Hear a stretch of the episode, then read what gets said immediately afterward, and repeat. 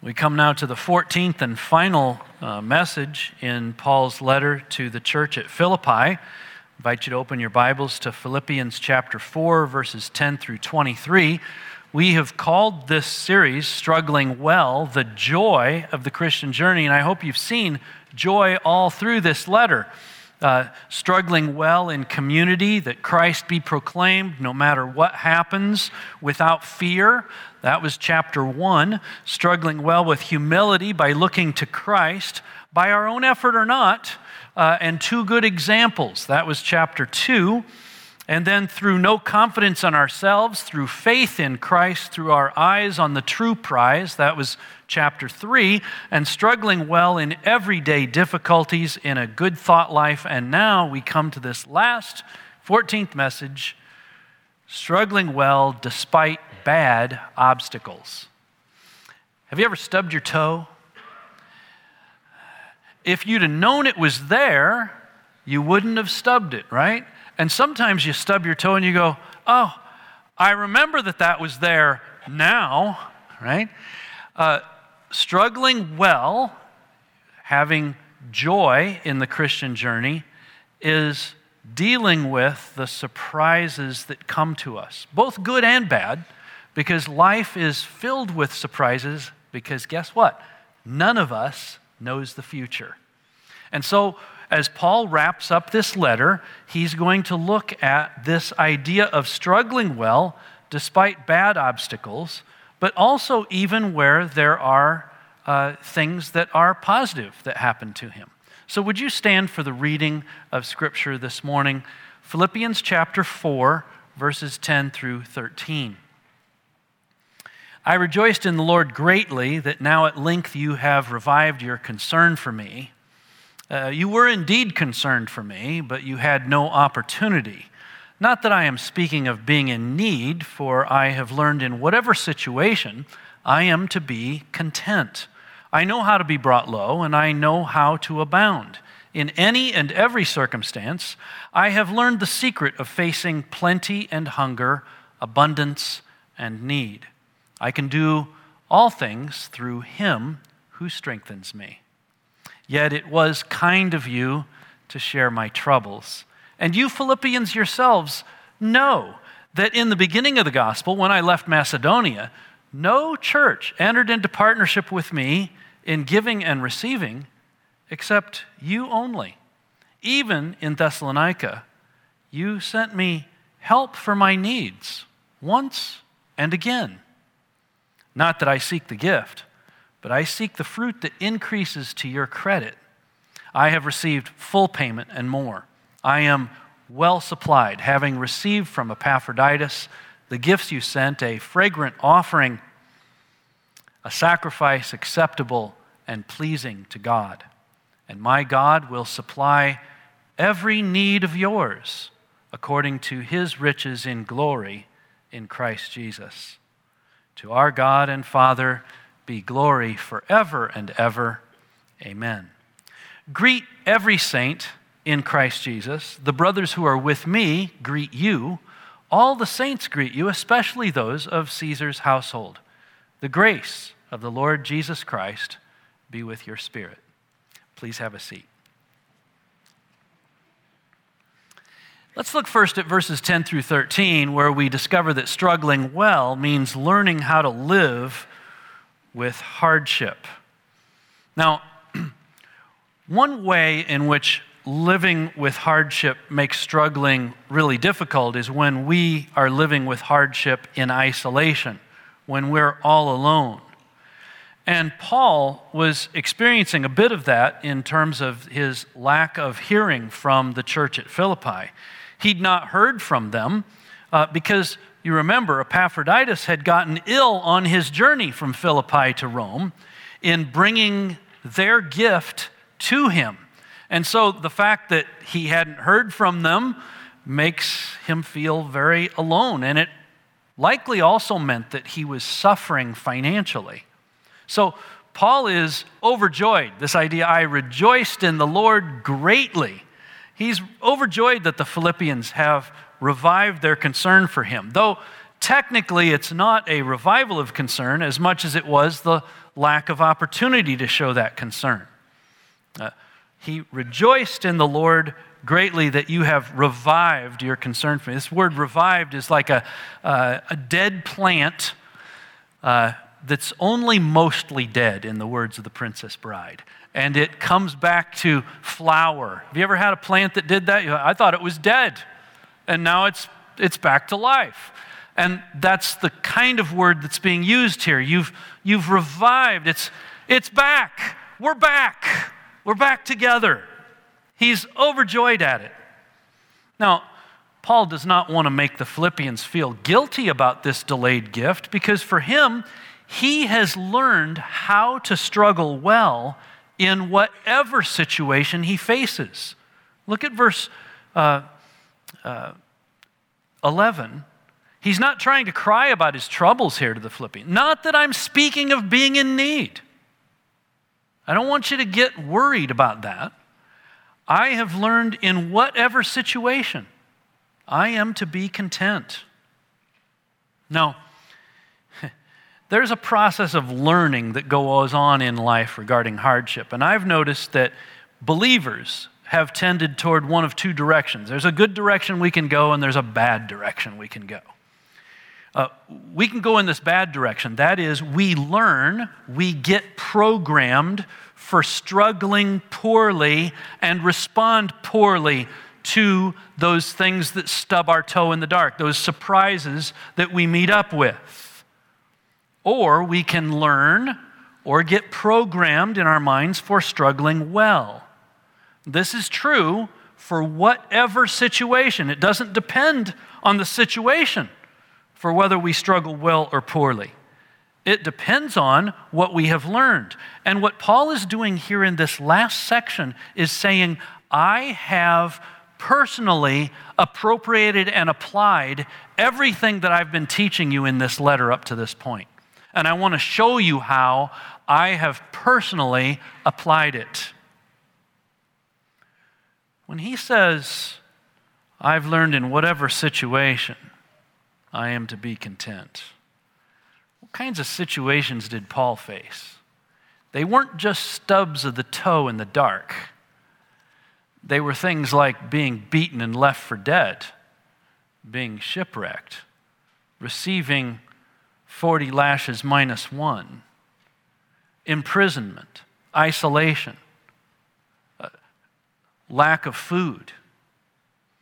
He says, here in verse 12, I know how to be brought low. This word that says being brought low is I know how to be humbled. It's the same word that Paul uses in chapter 2, verse 8, where he says that Jesus humbled himself by becoming obedient unto death, even death on a cross. He's been humbled. When he says, I know how to be brought low, that suggests it's not just something that happens to you. He's not saying, Well, I've been brought low before. No, he says, I know how. I know how to deal with being brought low. I know how to do this. It's not just something hap- that happens to you, it's about how to know to recognize the hardship and then to know how to respond to it to not be taken completely by surprise for it. Paul's, Paul's saying, I know how to cope with being brought low. Now, some Christians have a martyr complex. They think that being brought low is, is actually a good thing. Paul's not saying that being brought low is good. He doesn't have a martyr complex. And by the way, all real martyrs do not have a martyr complex. it's not something that they're seeking. Paul would far rather not be brought low. But what he is saying is that it will not destroy his joy for being brought low to happen. He's ready, he's prepared, he has learned, he knows what to do.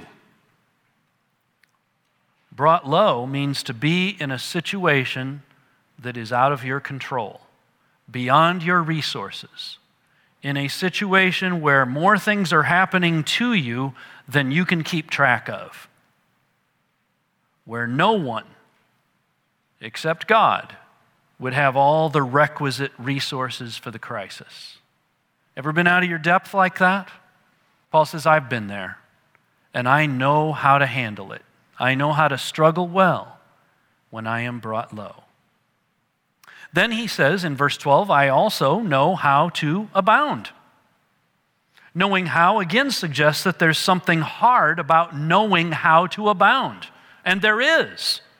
When we are in places of abounding, it is easy to lose sight of a bunch of things. we lose sight of the fact that there's other people who are not abounding and that we need to look after them. We tend to get pretty self centered when we're abounding, when all's going well for us. It's easy to lose sight that the abounding is not necessarily because we're doing more right than when we're not abounding. There's sometimes Christians have this scale thing. Well, am I brought low? I guess that means God's punishing me. Am I abounding? I guess I'm doing something great or right. And we tend to think that success equals holiness. Not so. when we're in a place of abounding, it's easy to lose sight that the abounding is not always going to continue. we, can, we can think that. Things are just going to keep going on the way they always have. Au contraire. when we're in a place of abounding, it's easy to lose sight that the abounding is not just necessarily God's stamp of approval that we're doing just fine. there is a temptation to pride when we're abounding and others aren't to go, oh, I guess I must be doing something right. God's looking down with favor on me. Paul says, I know how to do this. When I am abounding, I know how to abound. What's involved in knowing how to abound? Well, it involves a humility, it just as much as being brought low does. It involves a thankfulness, a gratitude, the recognition that there's a God in heaven who's sovereignly looking over me.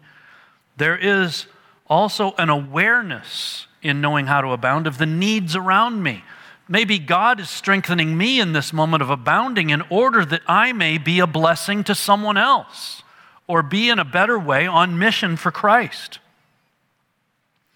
What is involved in knowing how to abound? A humility, a thankfulness, awareness of needs around me, and a practice of the presence of God. Do you remember how Paul said it in, chapter, in just a few verses earlier in chapter 4, 6, and 7? Don't be anxious about anything. Everything by prayer and supplication with thanksgiving, let your requests be made known to God.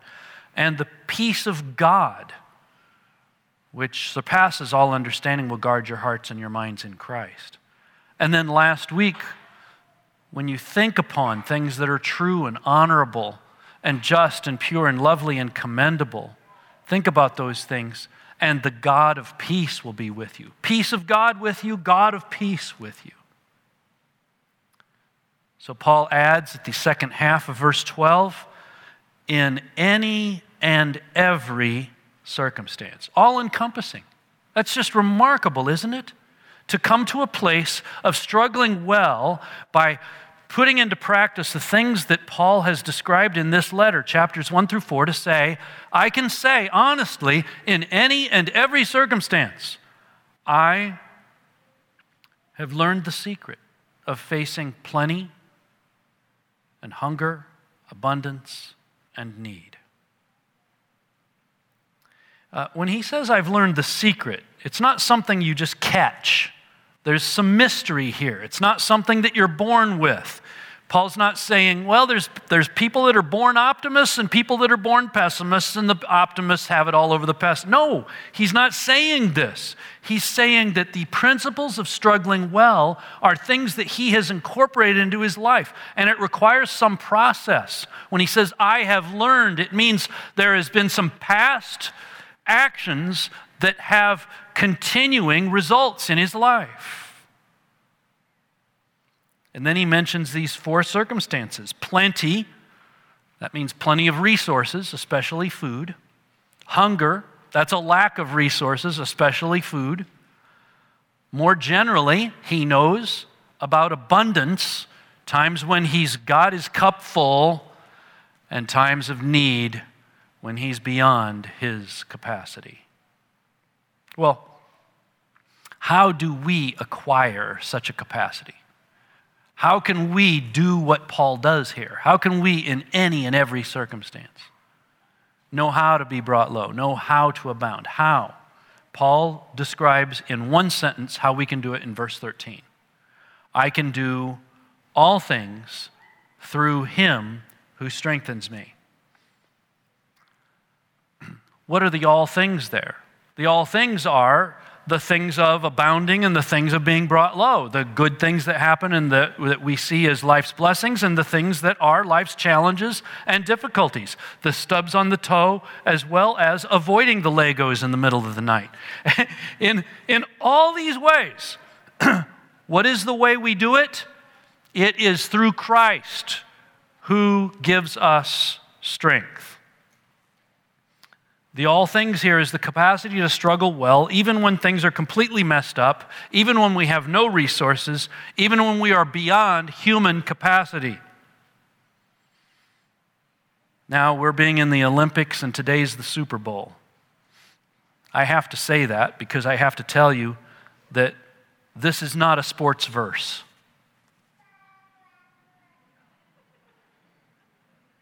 Just write that down in your notes or in your Bible on the side. Pastor Scott says this is not a sports verse. Okay. To make it a sports verse, like, well, I wouldn't have won the gold medal except Christ strengthened me, and now I have. I, I understand the general principle of acknowledging God in all of things and that Christ's strength and all of that. But to make it a sports verse is a bit sacrilegious. And frankly, it is a bit insulting to all those Christians before us who have truly suffered deprivations as believers, even to the point of death. The all things here is not the turning of defeat into victory in a game. It is the strength to endure, to struggle well when things do not go well for our plans. I want to hear the loser in the Super Bowl say, I can do all things through him who strengthens me, even the fact that I missed the field goal. You see, that, that would be a better sports application to the verse. It is through Christ, He is the one who strengthens us. Only our union with Christ is going to get you through some circumstances. That's the only thing you can have, hold on to. This is why we must, we simply must, think upon Him as the one who is true, honorable, just, pure, lovely, and commendable. Now, as we think about struggling well means learning how to live with hardship, I want to share two applications. There's many applications here, but I want to share two specific ones with you. One is that there is an application here in how we raise our children. We need our children to be able to live with not getting everything they want, even if we can supply it. Parents, you may now elbow your children at this point. The child that grows up not knowing anything lacking will not know how to struggle, how to be brought low we also need to teach our children how to handle triumph and success with humility as well. And that doesn't mean that we diminish their accomplishment. There's a lot of parents that think that they're humbling their children by saying, well, that's not that big a deal, when in fact it is a big deal. You should say, it is a big deal. But let's deal with this with the strength that the Lord supplies and honoring and worshiping Him in all of it directing the child to the means of all of our accomplishments, being the Lord Jesus. We can do deprivation through Him who strengthens us. We can do success and abundance through Him who strengthens us. The second application that I want to share with you is we live in a day when if people do not get what they want, they become angry. Angry enough to do harm to others. The rise in violence in our culture is appalling. From domestic violence, and by the way, child abuse is uh, dramatically uh, on the rise. From domestic violence to road rage to encounters with store clerks to telephone interactions to social media flaming, we are rapidly becoming a culture where no one can talk to one another without the assurance ahead of time that you agree with one another completely. And so, what you do is you enter into this conversation, you go, Well, you, what do you think about Mass? Oh, good, you don't like Mass either. You know, or what do you think about it? Oh, you like Mass. Okay, good, good, good. You know, we, we, we do this little test the waters thing. Now, we can't change the culture, but we can work out our own salvation in this area by living in a completely countercultural way. I know emotions can be strong about all kinds of issues, but particularly on the issue of every one of us knowing exactly what the protocols ought to be regarding COVID. But let's remind ourselves, no matter what side of that question we're on, that as believers, we are called to be an outpost of heaven representing Jesus Christ to this earth.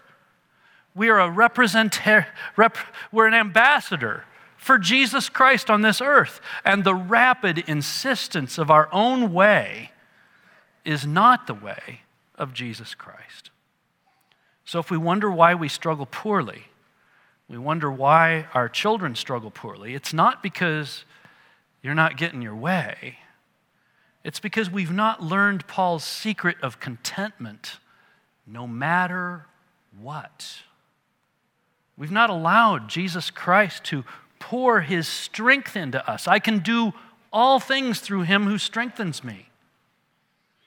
And it's very easy when we get highly frustrated about not getting our way in one thing or another to communicate, even without even knowing we are, to communicate that frustration to our children in such a way that they mirror our pain and end up living the same frustrated lives that we do.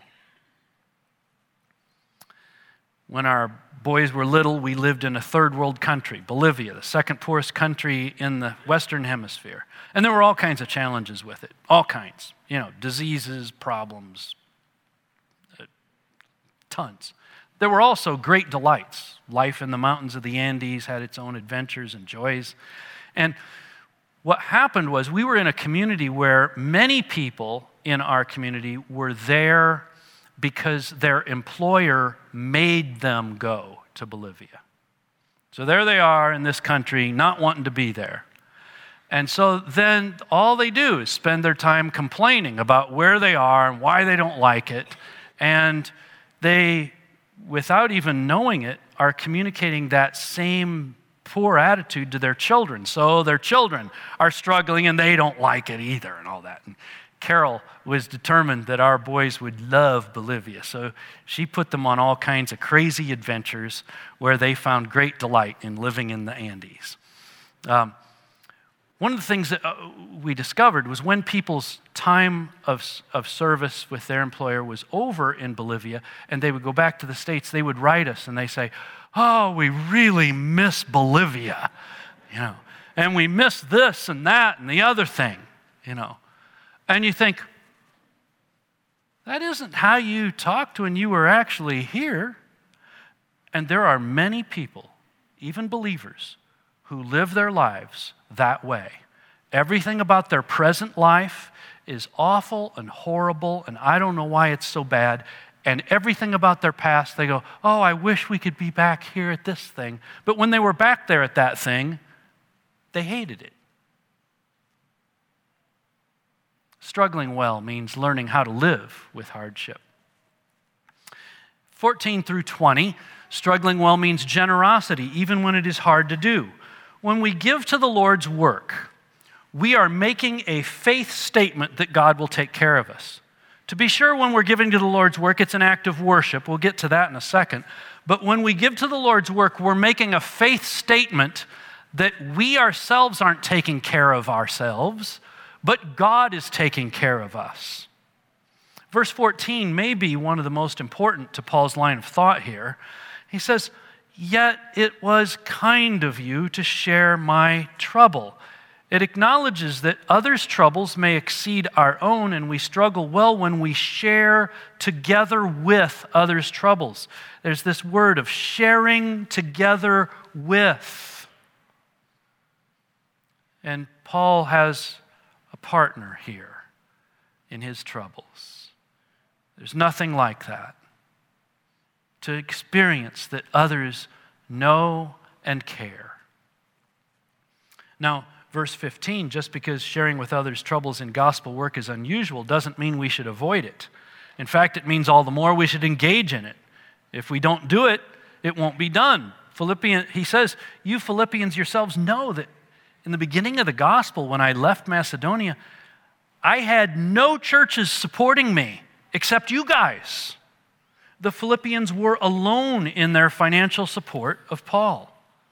The expression is palpable, isn't it? No church entered into partnership with me. Let that sit on your mind for a little bit. And sadly, this is the common state of the American church today, with its emphasis on keeping everything about what happens in house. And if there's any thought of an outside thought, it's about short term missions. Our focus here at East White Oak is exactly the opposite to have greater partnership with missionaries that we send out. You know, there's three ways to do missions today. There's the mile wide and an inch deep plan, where you got tons of people that you support at little bits amount. Then there's the second one that I'll use uh, uh, uh, Chronicles of Narnia expression the dwarfs are for the dwarfs. We're just going to take care of, of our, our situation, our ministry. And then the third is deep partnerships with those whom we love, have nurtured, and send. And that's what's happening here. There's a love and nurturing relationship that is a partnership. No church except you only. What an indictment. He adds, even in Thessalonica, even when I was fairly local, even when I was only 95 miles away, you sent me help for my needs, not just once, but over and over, once and again. There's regular, repeated giving. This is an unusual mark of friendship between Paul and the church at Philippi. Because when he was at Thessalonica and when he was at Corinth, he didn't even bring up his financial needs, even though he had them. He made a point not to ask them for money because he did not want to confuse the, himself with the religious manipulators who were in it for the money. But the fact that he has this partnership with the Philippians suggests that there is a special relationship of friendship that he has with them that he didn't possess with the people at Thessalonica and Corinth, especially when it comes to Corinth. Corinth was a place that was wealthy, it had tons of money. And you know what? The more money you got, the more, mo- ma- the more money matters to you. and so he's not even going to ask them for money. Here at Philippi, which was a relatively poor place, here they are sending him offerings over and over. Now, talking about money by a person at the receiving end can be viewed as manipulation for personal gain. But Paul wants to reveal the true heart of talking about financial support. Look at verse 17. I'm not seeking the gift. Paul's not saying that I'm, I'm looking for more support from you. I'm seeking the fruit that increases to your credit. There's fruit that goes from God to the giver. That's not the motivation of the gift, nor is it the goal of either the gift or the recipient, but there is fruit for being generous in support of God's work. There is a return on this investment. And so, Paul in verse 18 now gives a report on his personal financial condition. This, by the way, is something that missionaries typically are reluctant to do. Uh, Paul's not reluctant. Here's some dangers. He says, I've received full payment and more. I'm well supplied, having received from Epaphroditus the gift you sent. Here's some dangers. Missionaries are afraid that if they're doing well financially and they tell their supporters that, that people will stop supporting them.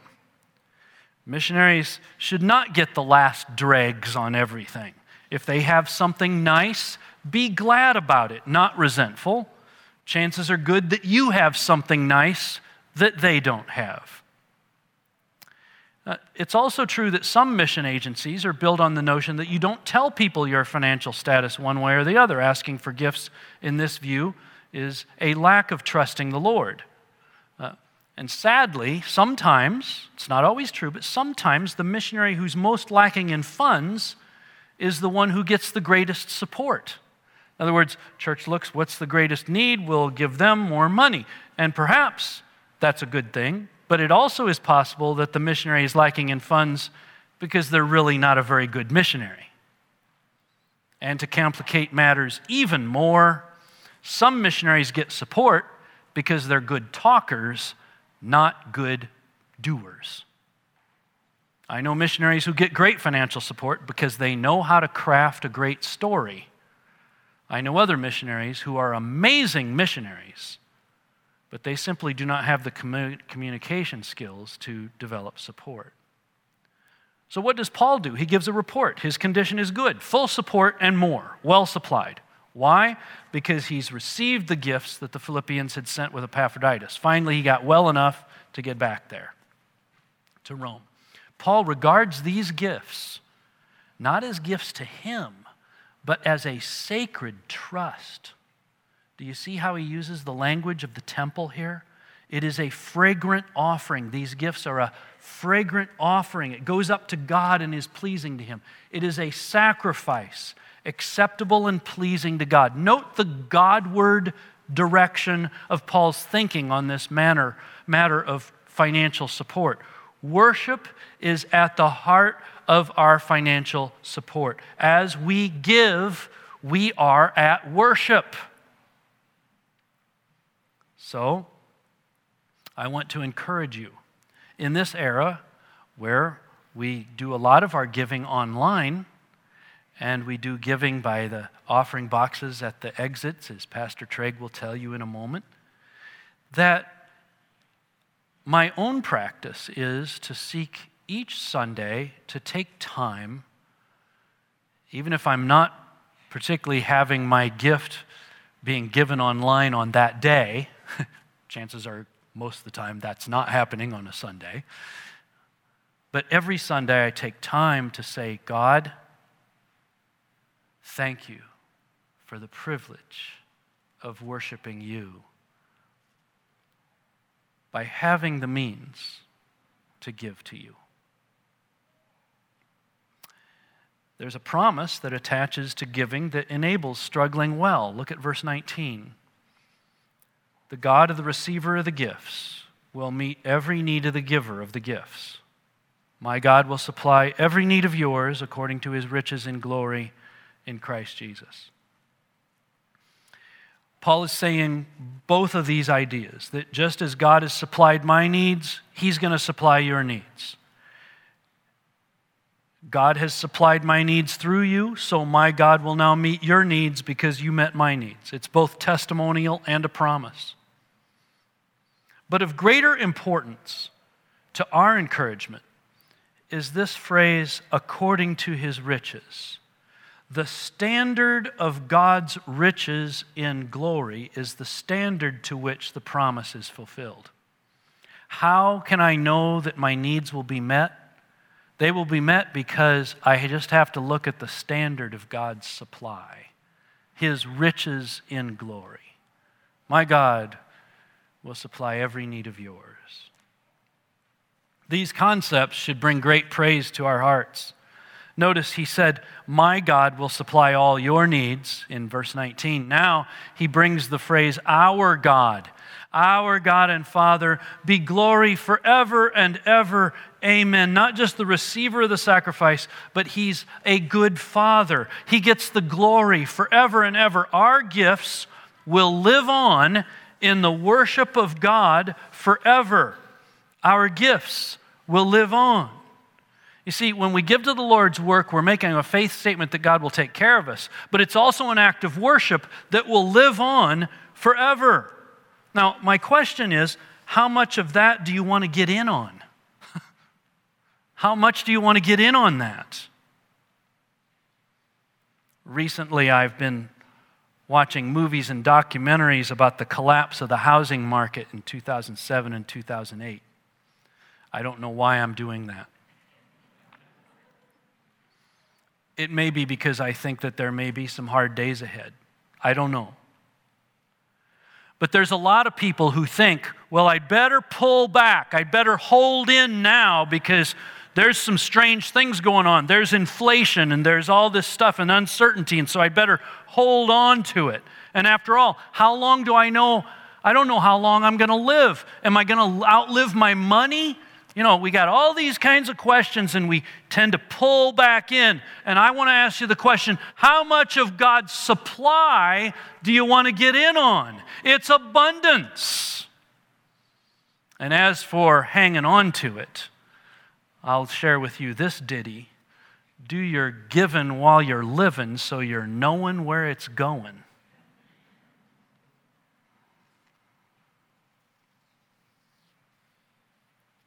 in that regard, I am reminded of a story of a guy. I've told this story before. It's a guy who was so cheap, he didn't want to take the ambulance to 100 miles to a, a more important hospital where he could get his heart work done. And this guy, uh, his wife says to me, You got to talk Willie into taking the ambulance down there. I can't, I can't check him out of the hospital and drive. I said, Well, okay. I walk into the hospital room. Willie says, First thing, doesn't even say hi. Says, You're not going to convince me to take no ambulance. I go, Hello, Willie. I said, I observe that your wife Frida is a beautiful woman. His eyes got real big, like I did something really offensive to say that, you know. I said, So if you die between here and Indianapolis, she's going to marry somebody else, and that guy is going to spend all your money.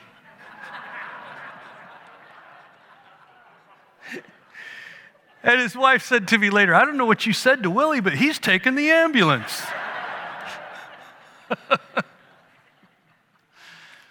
Struggling well means generosity even when it is hard to do. Finally, we are in verses 21 to 23. Struggling well means welcoming every saint with warmth and grace. Notice what it says here. It's a command. We tend to look at these last verses and go, okay, he's done. It's just ordinary stuff that he always says at the end. We don't care about that. No, no, no, care about it because there's a command here. Greet every saint in Christ Jesus. It doesn't say greet all the saints, it's greet every saint. No one is left out. In Christ Jesus is New Testament shorthand for genuine believers. Notice the importance of greeting.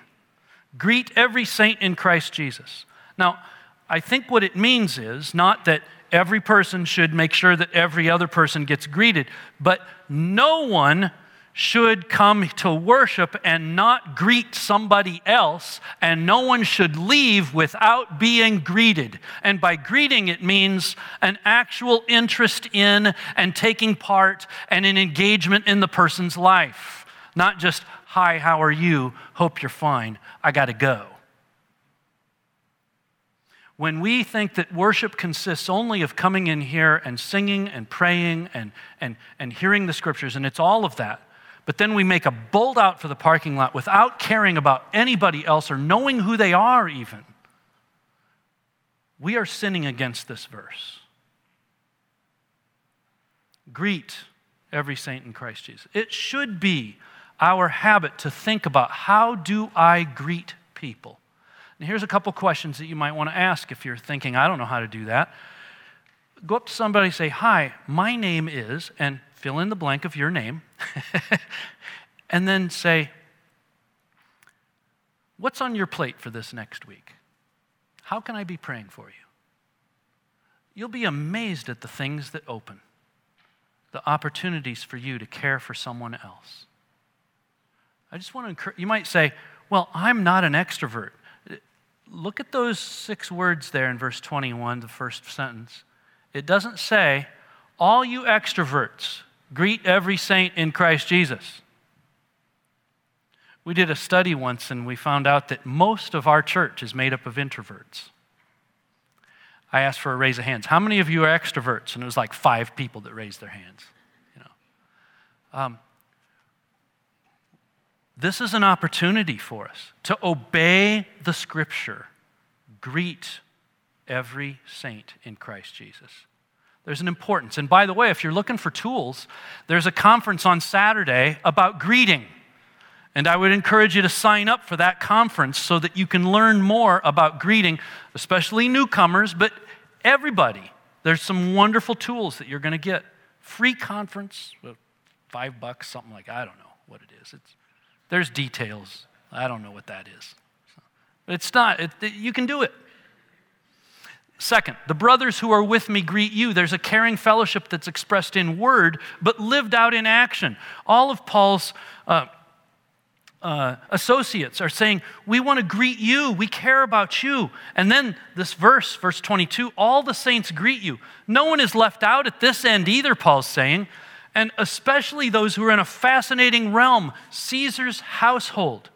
In Caesar's house, there were either relatives or slaves or free workers or soldiers or people in the government bureaucracy who were believers in Jesus Christ who are sending their greetings. A number of years ago, we had uh, Stephen Baldwin, the actor, one of the Baldwin brothers, come and share at our church, uh, at a church outreach up in the Quad Cities. he told his testimony of how he came to know Jesus. Uh, his wife was a believer in Christ, and uh, she was Brazilian. And uh, she had this, um, she got a, a, a maid that came from Brazil to clean their house. And so this maid was there and um, she played Christian praise music all the time, drove Baldwin nuts. He just is like telling his wife, fire this girl. What? Tell her not to play this stuff. I don't want to hear it. And Stephen Baldwin's wife said, Well, tell her yourself. So he goes to her and he says, I want you to stop with the praise music. She says, Ha, you think I'm here to clean your house. I am not here to clean your house. My church sent me, they commissioned me as a missionary to go to your house to tell you about Jesus. So I'm going to keep telling you about Jesus. And she kept telling him about Jesus, and she kept playing her praise music, and Stephen Baldwin became a believer in Jesus Christ. Even in Caesar's household, there are people who are believers in Christ. And then over all this, put on grace, the grace of the Lord Jesus Christ. May God's grace be with your spirit. Paul's a thankful man. He lived what he taught. He says, I rejoiced in the Lord greatly in verse 10. He says, It was kind of you to share my trouble in verse 14. And he says, I have received full payment and more. I'm well supplied. He lived what he taught. He said not to be anxious, but to pray. He said to think and do Christ centered, gospel oriented things, and he did. In those, both the peace of God and the God of peace are promised, and he experienced them personally. He's personally living out this way of struggling well. It's not without struggles, but it's struggling well. And how? He says, I can do all things through Christ who strengthens me. When I was a kid, there was a, a hymn that I didn't understand one of the words in the last verse. It was the hymn Moment by Moment. And uh, Ira Sankey tells the story that when he was attending the World's Fair in Chicago, there was a lay preacher from London who said to another of his associates, a guy named Whittle, he says, I don't like the hymn, I need thee every hour very well because I need him every moment of the day. And so Whittle went home and wrote this hymn, moment by moment. And his daughter, May, who was later to marry D.L. Moody's son, composed the music. Here's the phrase with the word I didn't understand Never a weakness that he doth not feel, never a sickness that he cannot heal, moment by moment in woe or in weal. Jesus, my Savior, abides with me still. I thought, I mean, I'm just a little guy. Like, in woe, I understand. In weal, what do wheels have to do with abiding in Christ? But the word weal is W E A L. It's the word we get the word wealth from. In good times, in woe or in weal, bad or good, Jesus, my Savior, abides with me still. And may that be so that will characterize every part of our struggling well. Father, we ask today that you would help us in our struggles to do them well. We invite the Lord Jesus Christ to strengthen us. In his name we pray. Amen.